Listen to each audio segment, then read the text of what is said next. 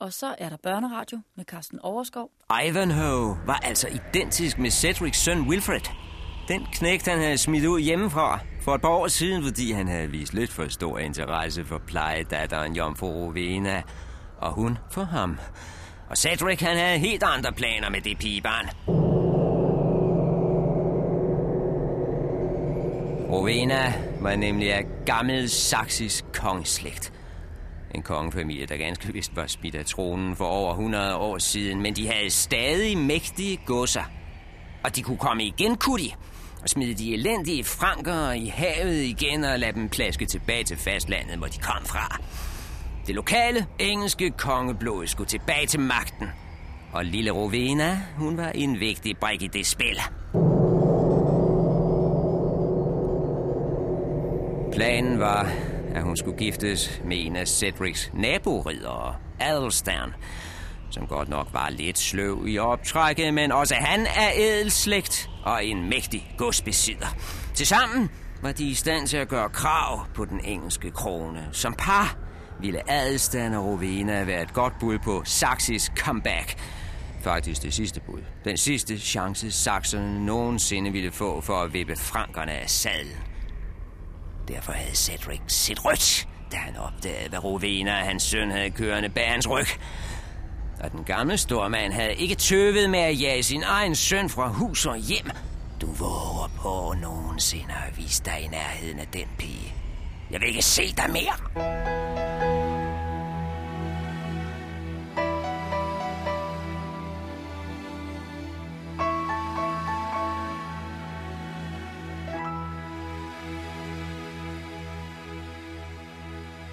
Og drengen havde da også pænt holdt sig væk de næste par år. Ingen anede faktisk, hvor han var, og Cedric havde ikke savnet ham et sekund. Derfor forstår man godt, at den gamle stormand var lidt langsom, da hjelmen blev trukket af den ukendte ridder, der kaldte sig Ivanhoe, og det viste sig at være ingen anden end Wilfred, hans egen søn. Knægten havde åbenbart været med Richard Løvehjerte på korstog, og gjort sig gældende i det hellige land som ridder og vundet et vist ry, men det gjorde ikke indtryk på Cedric. Ikke i første omgang. Dertil var han stadig for rasende på sønnen. Lømmelen, han kunne få lov til at ligge bevidstløs og forbløde. Han skulle ikke regne med hjælp fra farmand, om han så var dødelig såret og var ved at udånde få skridt borte. Cedric nægtede at røre en finger.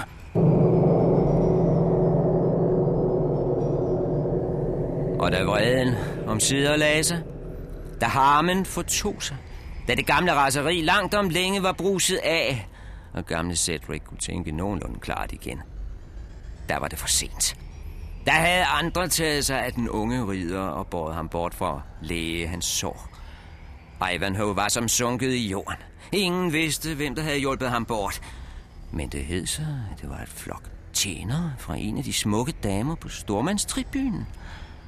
Mere kunne ingen sige. Ivanhoe, eller Wilfred, som han var døbt, er var simpelthen forsvundet fra jordens overflade.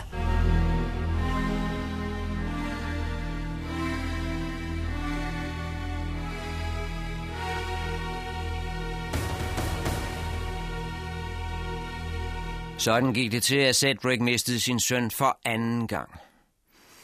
Og det siger sig selv, at stemningen ikke var den allerbedste ifølge, da de red hjem for at ride spillene i Asby. Hjemad til Cedrics storgård. Jomfru Rowena var mopset. Hun havde været så tæt på sin elskede Wilfred.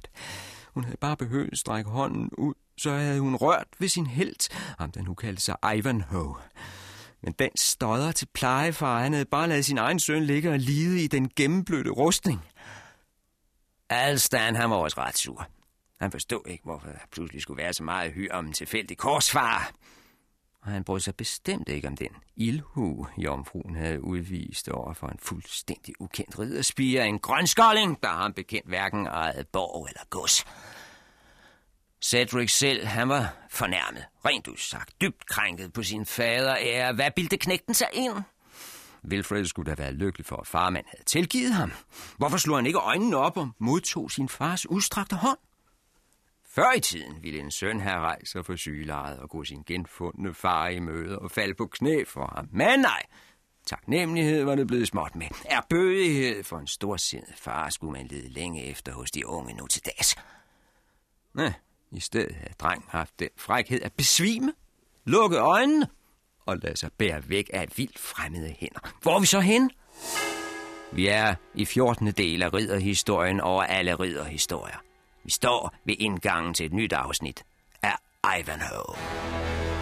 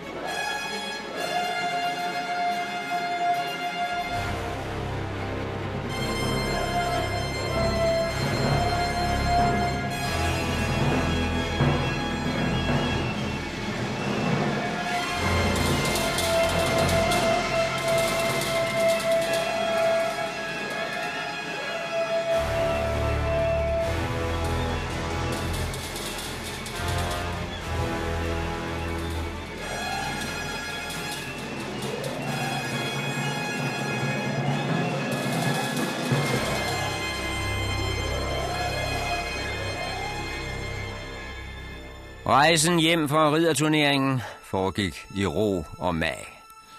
Cedric og Alstan red forrest, og de forhastede sig ikke, for dels havde de 10 svende med sig. De var 12 mand i følget, plus trællende, altså nogenlunde sikret mod overfald.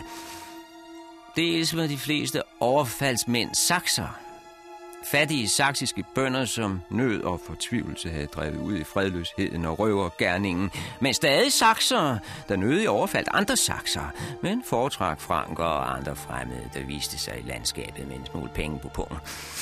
Saksiske stormænd som Cedric og Adelstan, de kunne føle sig relativt sikre.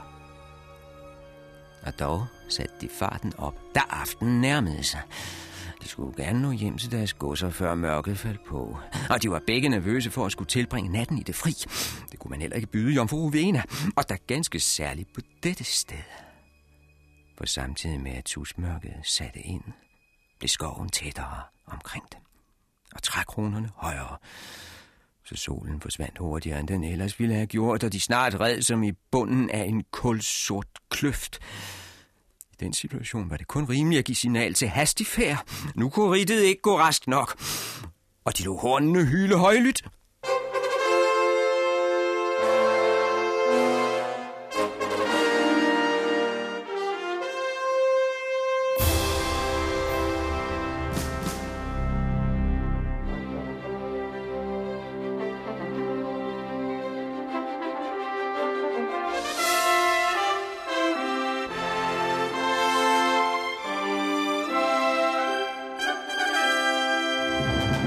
Men pludselig blev de rejsende opskræmt. Der lød skinger og skrig om hjælp i skoven. Og da de nærmede sig, så de to personer og en borger stå i kanten af stien. En ung kvinde, ganske kostbart klædt, og en ældre mand, der stavrede frem og tilbage fortvivlet og tydeligvis temmelig forvirret. Hvem der lå på borgen, var det umuligt at se.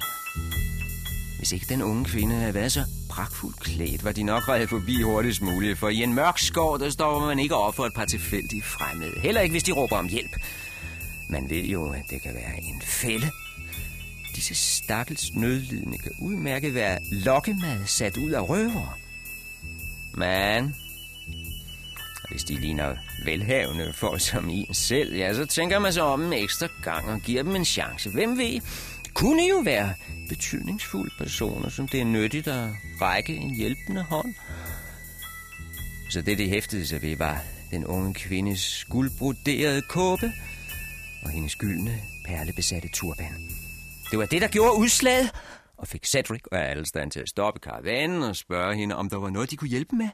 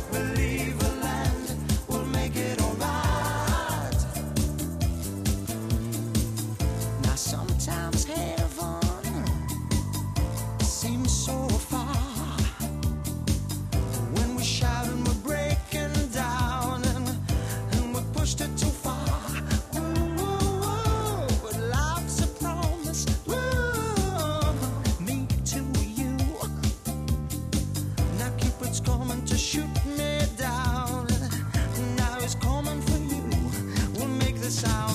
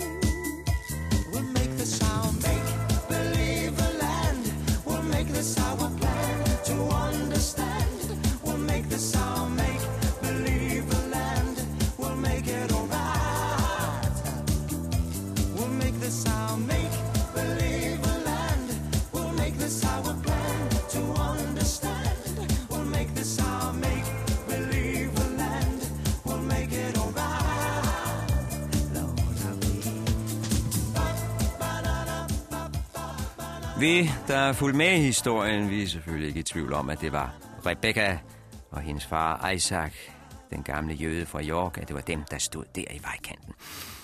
Vi har måske også kvalificeret gæt på, hvem det er, der ligger på borgen. Men som sagt, mørket var ved at falde på. Skoven blev mere og mere dunkel.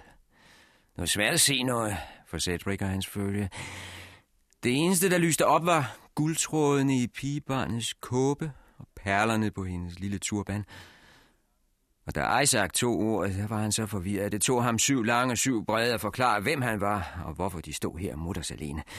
Men forklaringen var, at de var på vej til Doncaster med en syg ven. Det var det udtryk, Isaac brugte. Og at de havde hyret seks venne med heste til at ride med borgen. Men de havde ikke vist sig at være meget værd, for i samme øjeblik de hørte, at der muligvis var røverbander i skoven, så fik de kolde fødder og forsvandt med heste og det hele. Så nu stod far og datter her hjælpeløst fortabt med en tung borger, som de umuligt kunne slæbe videre selv. Vi beder om jeres beskyttelse, høje herre, og jeres tilladelse til at drage videre i ly af jeres kolonne. Og vi, vi, vi tækker jer om at stille folk til rådighed med stærke hænder, så denne sygdomssvækkede person kan komme uskat til Doncaster, sagde Isaac, bønfaldende, men ikke uden værdighed, i det han pegede på borgen, der var dækket med et tæppe. Aldrig, snærede Adelstan foragteligt. En ussel jødesmå som dig, i vores følge, ikke ud af stedet!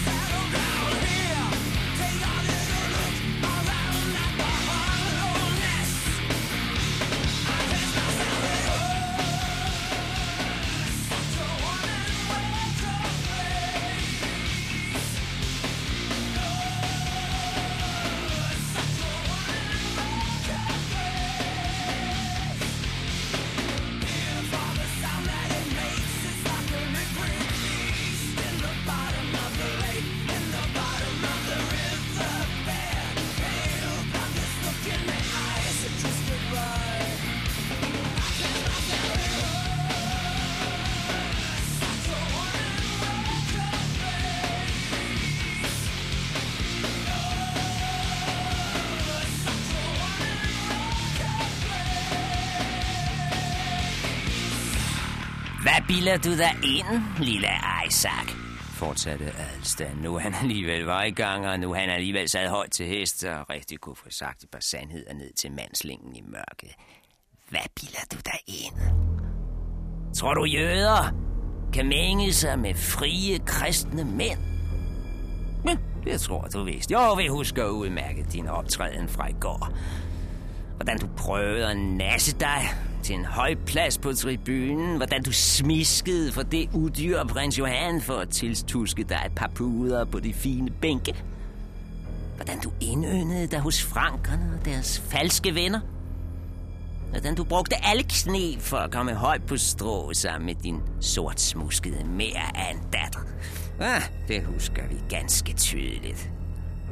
Jeg skulle sådan ikke undre mig, om du har lavet gulddukaterne trille og betale de dyre domme under bordet. Men tro ikke, den går her. I må skulle selv bære på jeres syg. I må skulle selv finde ud af skoven, Isaac, og I må selv klare jer mod røver og fredløst pak. Du kan jo prøve at betale dig fra det, som du plejer. Men regn ikke med nogen form for bistand fra vores side. Aldrig! Ah, sagde Isaac. Vær nu ikke for hård, Adelstan. Jeg, jeg synes godt, vi kunne give dem et par svende med heste, så de kan nå frem til den nærmeste landsby med borgen. Adelstan var ved at sige aldrig en gang til, men han tog sig i det. Cedric var trods alt en slags svigerfar. Så Adelstan nøjes med at knejse tavst i sadlen og stirre trodsigt op i trækronerne. Nej, måske ikke, mumlede gamle Cedric. Han var i alle talt i vildred. Det galt om at komme videre i en fart, før det blev helt mørkt. Og det galt om at være så mange som muligt mod de farer, der lurede i mørket. Så måske var det ikke den bedste idé at forære sine svende væk til højre og venstre. Men desuden var Alsten jo en slags svigers søn. Man var nødt til at rette sig efter ham en gang imellem. Og herregud, det var jo kun jøder. Og hvad Rovena angår, ja, så så hun jo heller ikke ud til at være henrygt ved tanken. Rovena var ikke anderledes end andre jomfruer. Hun tog mål af enhver rival inde på sekunder, og hun havde straks hæftet sig ved Rebekkas kåbe og turban, og bemærkede, at det var langt flottere tøj, end det hun selv var iført. Og hun havde endda stået på hovedet i kisterne for at finde det fineste frem til ridderspillene. Og ærligt talt, hvilken kvinde ønsker at blive overstrålet af en anden kvinde i sit eget følge?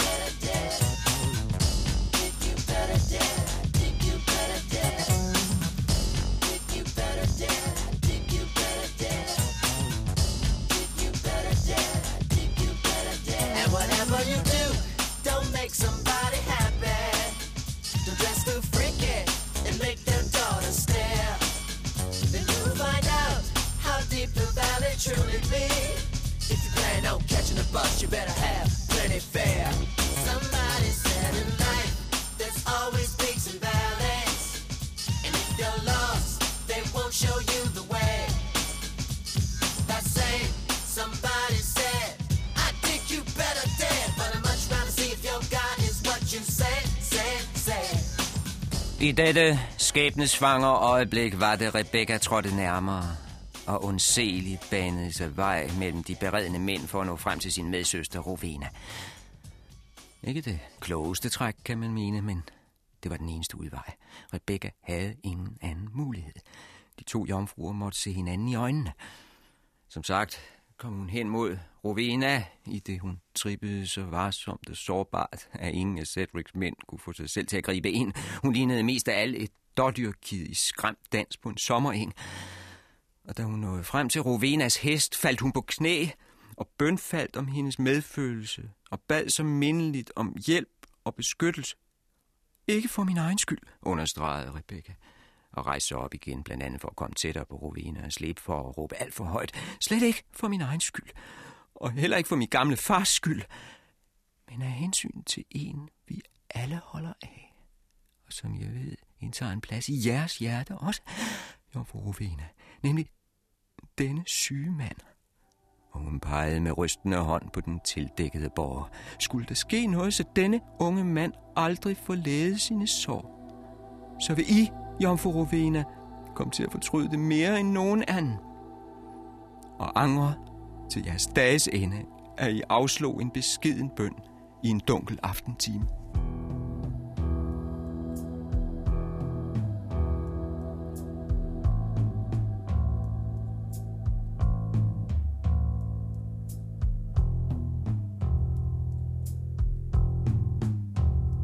I believed in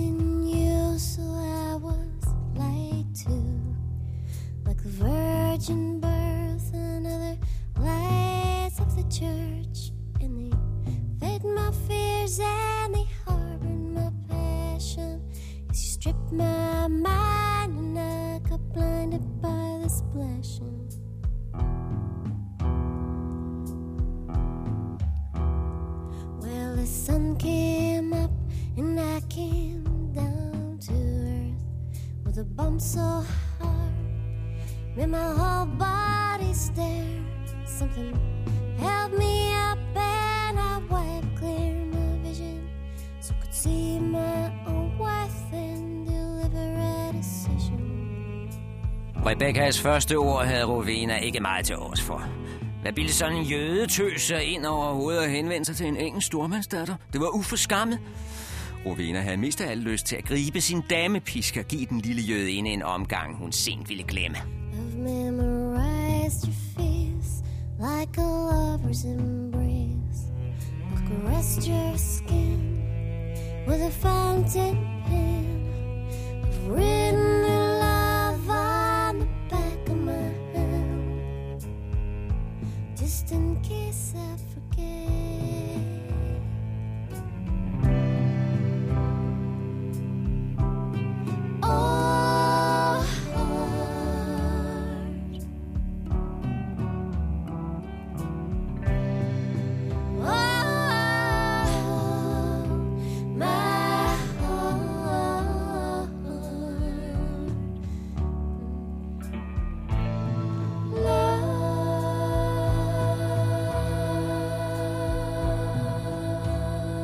Men da det lidt efter lidt dæmrede for hende, hvad det var, Rebecca sagde, ja, så blev hun dybt berørt af ordene og lå pisk hver pisk. Som alle jomfruer forstod Rovina, så udmærkede en halvkvædet vise. Og Rebecca var så tæt på at røbe den syges identitet, som man nu engang kan være, uden at direkte at nævne navnet.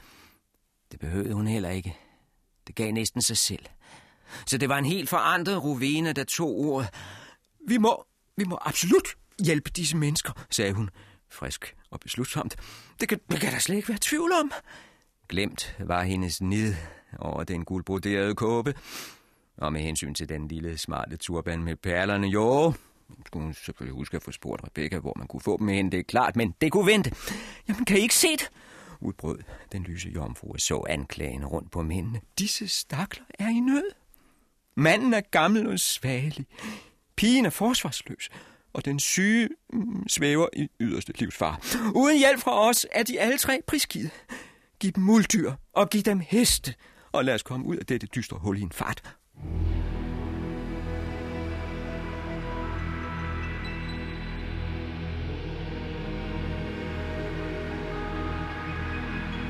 Jeg håber, I lagde mærke til det historiske øjeblik.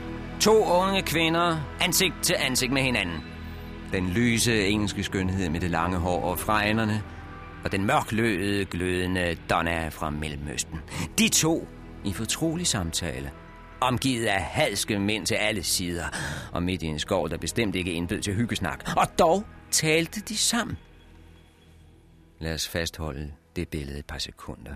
Det er et afgørende vendepunkt i historien. Ikke blot i historien om Ivanhoe, men historien i det hele taget. Verdenshistorien. For hvis to så diametrale modsætninger kan mødes uden at rive håret af hinanden, ja, så er der endnu håb for menneskeheden.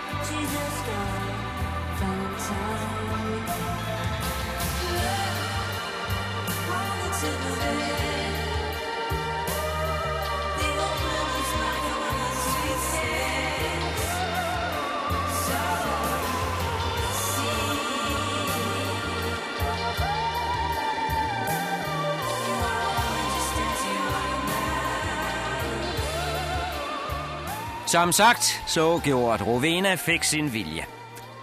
Isaac og Rebecca fik noget at ride på. Borgen blev gjort fast mellem fire andre ryttere, og videre gik det gennem den dunkle skov. Men det skal siges, at Adelstan var rasende. Han fandt sig kun i det, hvis de elendige jøder holder sig længst muligt bagud, som han sagde. Jeg vil ikke se det pak for mine øjne. Det rettede man sig så efter, men, men sur det var han. Og Cedric måtte konstatere, at forholdet mellem Adelstan og Rowena ikke helt udviklede sig, som han havde håbet. Stust og stumt red de side om side, uden at være hinanden et blik. Men hvad, tænkte Cedric. Ja, gud, ja, gud, de er så unge endnu. Før eller siden får de vel slippet kanterne af. De skal som nok lære at holde af hinanden til sidst. Og alt var sådan set ved at falde til ro. Hele kolonnen red to og to nu, så smal var stien blevet, men de vandt pænt frem. Og skovtykningen, den kunne vel ikke blive ved i en uendelighed. På et eller andet tidspunkt måtte det vel være slut med de grene, der svirpede i fjeset på en. Før eller siden må de sælsomme dyreskrig vel høre op. Skovens væsener skulle vel også have nattero på et tidspunkt. Og snart ville månen nok stå op og kaste sit skarpe skær gennem trækroner og krat, man kunne se, hvor man red. Vil den ikke? Det kunne man i hvert fald håbe. Feels weary as I tumble down. Nailed to my body is a broken frown. Look through a glass eye, what do I see? I see a figure,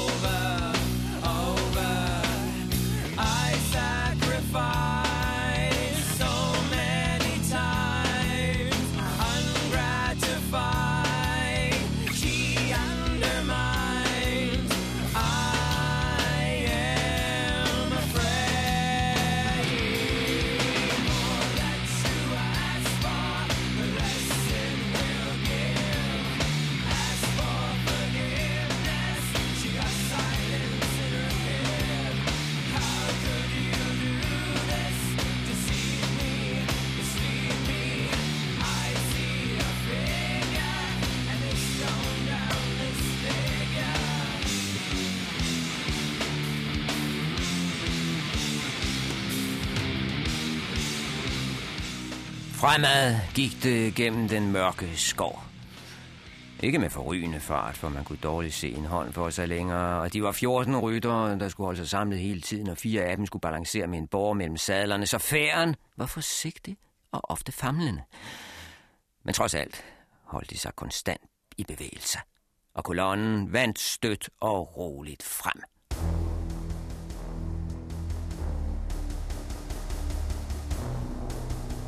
Hvis nogen tror, at de to jomfruer var en hemsko og sænkede det hele ved at ride ekstra langsomt og tøvende, så tager man gruelig fejl. Rebecca og Rovena var skam glimrende ryttere. De kunne måle sig med enhver mand på det punkt. Ingen skænkede det faktisk en tanke, at de var kvinder. Og de havde den fordel frem for mændene, at de kendte de vilde dyrs brøl fra deres daglige dont ved brønden og vaskepladsen og blege engen, og derfor ikke blev opskræmt af hvert lille hyl inden for krattet, som mændene gjorde. Det var to jomfruer, der ikke behøvede til at tilflugte i overtro, for de vidste, sådan grøntede et vildsvin. Det var ikke et grusomt fabeldyr med tandpine. Og den piven der, var det mon en, en drage i nød? Nej, nej, det var bare en rev, der prøvede at holde sammen på ungerne. Så hvor mændene i Cedrics følge lyttede angst ud i natten og gyste for hver gren, der knækkede, og derfor ikke opfattede noget som helst. Der var Rovena og Rebecca i stand til at adskille lydene, holde dem ude fra hinanden og straks afgøre, om det var den sædvanlige støj i en skov om efteråret, eller om noget ekstraordinært var på færre. Og derfor blev det de to, og ikke de hysterisk vaksomme mænd, de to, der først opdagede, at noget var rivende galt. Det var, mens karavanen var på vej over et vadested, hvor de skulle passere en lille bæk. Da blev begge jomfruer klar over, at der var alt for stille omkring dem. Alt, alt for stille i det kulsorte krat, der krøb ind på dem fra alle sider. Og ganske rigtigt. Sekundet efter brød helvede løs.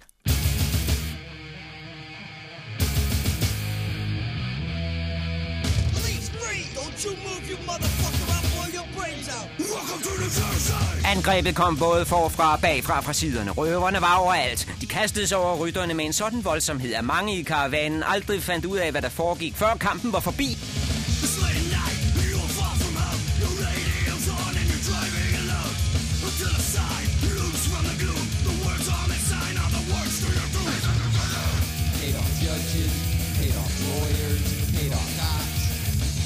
Lights, bloody face, rabid dog. Cannibals on the Thursday!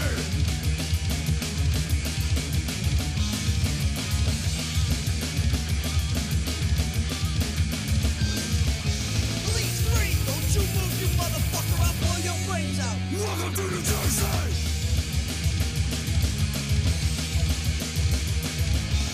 They got the ties, they got the tents, they got it all, but they get no respect.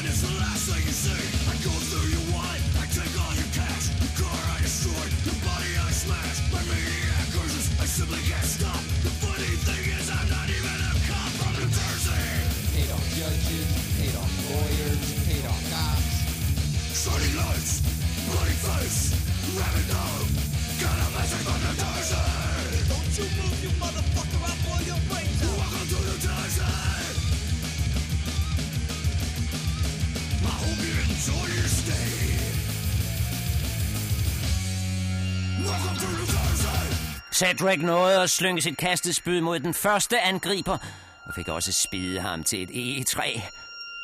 Men da han derefter sporede sin hest, og samtidig trak sværet for at slå løs på fjenden i mørket, og først kastede sværet bagover for at kunne hugge til med størst mulig styrke, ja, der ramte han desværre en tyk gren ovenover, som sværet blev sig fast i, og det var helt umuligt umuligt at vrikke løs, skønt han prøvede og prøvede. Så på den måde fik gamle Cedric afvæbnet sig selv, før han nogensinde fik ført det første hug. Få øjeblikke efter var han hævet af hesten og var taget til fange. Men Cedric han havde dog forsøgt. Adelstan derimod. Han fik ikke engang tro blank. Det hele kom i den grad bag på ham, han stadig sad og måbede, da de kom for at trække ham af hesten. Resten var også overmandet, før de fik set sig om. Kampen var forbi, næsten før den var begyndt. Endnu en gang havde selve chokket, overraskelsesmomentet, satte en professionel krigerstyrke ud af spillet på få sekunder. Og det skulle hverken blive første eller sidste gang i krigshistorien. Hvad Rebecca og Rowena angår, så gjorde de heller ikke den store modstand. Ikke noget, der er værd at tale om. Et par små bid. Lidt riven med neglene måske. En enkel skrab bemærkning, eller måske to. Men det skal de ikke lastes for, de to pigebørn. Der er grænser for, hvad man kan forlange af en jomfru, når hun ser samtlige mandfolk omkring sig falde til patten som forskræmte killinger. Så er det kun rimeligt, at hun bider hovedet af al skam, bøjer sig for overmagten og lader sig føre derhen, den sejrende voldsmand har tænkt sig. The little man. He's lost his head.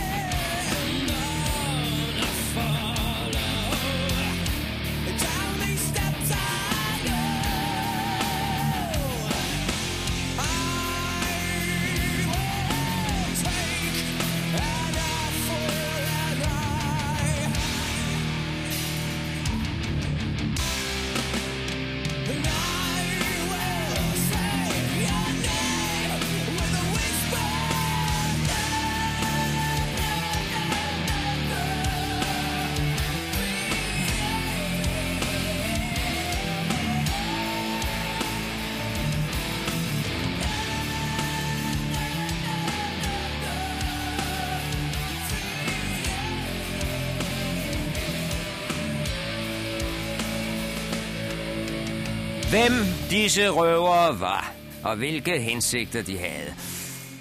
Ja, det kan man kun få opklaret ved at snige sig tættere på, mens de rider hjemad efter overfaldet med alle deres fanger forsvarligt bagbundet og bevogtet. Og vi må helt tæt på, for udadtil, der ligner de en flok fredløse. Simple folk i grønne kofter, altså helt almindelige røver, som vi alle sammen kender dem. Spørgsmålet er, hvad der gemmer sig bag deres grove trøjer, deres primitive læderbælter. Noget af det ser i hvert fald påfaldende nyt ud. Der er ikke slidt alverden på det. Det virker betænkeligt ubrugt. Og de grønne trøjer, de lugter alt talt mistænkeligt renvasket, når man stikker næsen ind under deres armhuler. Og det er det, vi gør. Vi kryber ind blandt disse mænd og hører, hvad de har at sige til hinanden. For kun på den måde får vi afgjort, hvem det var. Og den første stemme lyder sådan. Ah, så er det vist nu, du skal forlade os andre og skifte kluns, så du kan komme tilbage som den tabre ridder, der redder den lille mamselle, ikke? Den lyder bekendt, den stemme, gør den ikke? Kunne det være Brian de Bois-Gilbert? Kan det virkelig være frankernes største korsridder forklædt som simpel landevejsrøver? Man tror ikke sin egne øren. Men lyt så til den næste stemme. Nej, du, jeg, ved du hvad, jeg, jeg, jeg tror sgu alligevel ikke, jeg gør det. Må det ikke det bedste, jeg bliver sammen med jer andre, indtil vi er helt sikre på, at fangsten er vel bag lås og slå på Front de Bøfsborg? Er der ikke også noget bekendt ved den stemme? Jeg synes i hvert fald, han minder slående om Væbner Bracy, den unge ridder ved prinsens hof. Øh, eller tager jeg fejl? Lad os høre, hvad han videre siger. Ved du hvad? ved du hvad, Brian? Jeg tror altså, det er det sikreste for alle parter. Jeg mener, så ved vi, hvor vi har hinanden, ikke sandt? Jeg synes, det er meget rart at have Rovina i hus, før jeg skal opføre mit lille nummer. Så er man også helt sikker på, at han opfatter det rigtigt. At det er mig, der kommer og befrier hende fra jer og onde gisseltager. Og at jeg kun gør det, fordi jeg elsker hende så højt. Og ikke fordi jeg tilfældigvis regnet ind i en røverbande på en mørk skovvej. Jeg synes, det lyder meget mere rigtigt på den måde. Jamen, hør nu, svarede den anden. Nu tror jeg, vi kan sige med sikkerhed, at det var Bois Det var faktisk tempelridderen i egen høje person. Altså, ved du hvad? Du bør altså ikke være bange for, at jeg skal regne med Rufin. Bracy, altså. Det er overhovedet ikke min type. Jomfru Rumvina, jamen, hun er jo bleg som et høstmoden bygstrå og formet nogenlunde på samme måde. Du ved da, at min smag går i en helt anden, øh, hvad skal jeg sige, en helt anden frugtbar og farverig retning. Jeg vil have fylde. Jeg vil have dunkelt begær. Jeg vil have brændende blikke. Jeg siger dig, Brazy, al elsker vil dø mellem benene på mig, hvis der var Jomfru Rovena, der trådte ind i kammeret. Ja, så, sagde væbner Brazy, for nu ved vi det ham. Det er altså den lille jødinde, du har i tankerne. det kan man sgu bare se. En kristen korsrydder opgiver aldrig kampen, vel? Selv i sengen vil han bakse med de vandsko. Jeg ville altså svore på, at du var mere interesseret i farens penge end i datterens ynder. Begge dele, ung mand. Begge dele. Men ser du, hver ting til sin tid, og lige nu må jeg indrømme, at der er andre behov, der trænger sig mere på end blot og bar berigelse. Hvis du forstår, hvad jeg mener. Men selvfølgelig gulddukaterne kommer vi til. Bare roligt, den glemmer jeg aldrig. It's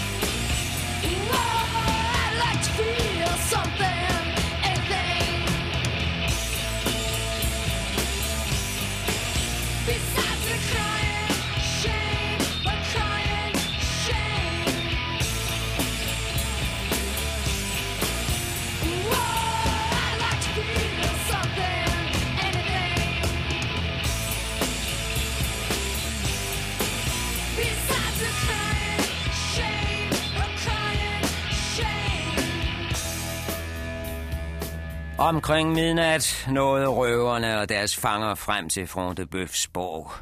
Og det skulle snart vise sig, at de var en særlig slags fanger. De var gisler, men det kommer jeg til. Bracy blæste tre gange i signalhornet. Bueskytterne skyndte sig ned for deres skydeskår og fik åbnet for vindebroen. Og alle red ind i borggården. Fangerne blev straks ført ind i et bryggers, hvor de fik lidt at spise. Dog var Adelstan den eneste af dem, der kunne få en bid ned. Han huggede føden i sig krumme for krumme og gumlede ihærdigt, mens de andre sad og stirrede tomt frem for sig. Snart efter blev de ført længere op i borgen og fordelt på de rum, hvor de skulle sidde. De to store mænd, Cedric og Adelstan, blev anbragt sammen i en art vagtstue. Bænke. Bare stenvæg. Ikke så meget som et bord. Cedric var rasende over forholdene. Hvorfor var de ikke blevet budt op i riddersalen? Det var da almindelig høflighed over for højtstående fanger. Chokeret. Og vel også lidt skamfuld over det pinlige forløb ude i skoven, hvor de red direkte ind i et baghold. Men først og fremmest rystet over forholdene, vandrede Cedric hvileløst frem og tilbage over gulvet. Adelstand derimod var kun optaget af én ting, hvornår de skulle have mad igen. Jomfru Rovina var straks blevet adskilt fra sin plejefar. Hun havde fået et rum for sig. Det havde Rebecca også. Det var i høj grad mistænkeligt. Det gjorde hendes far fortvivlet. Gamle Isaac Pever hylede og nægtede at skilles fra sin datter. Men fangevogterne fik hurtigt lukket munden på ham. Han skulle være glad for, at pigen ikke skulle sidde i samme celle som ham, for det var det rene hundehul. Det kunne de godt love ham. Og det viste sig, at det havde de ganske ret i. Aldrig havde Isaac opholdt sig i et hummer, der var så beskidt og ildelugtende og klamt. Men én ting havde Isaac og Cedric til fælles. De var kloge nok til at vide, at det ikke var arresten, det drejede sig om. De skulle ikke sidde som fanger ret længe. Hvem i alverden skulle have fordel af det? Nej, de to ældre herrer vidste, at der kun var ét spørgsmål, der talte. Hvor stor ville løsesummen blive?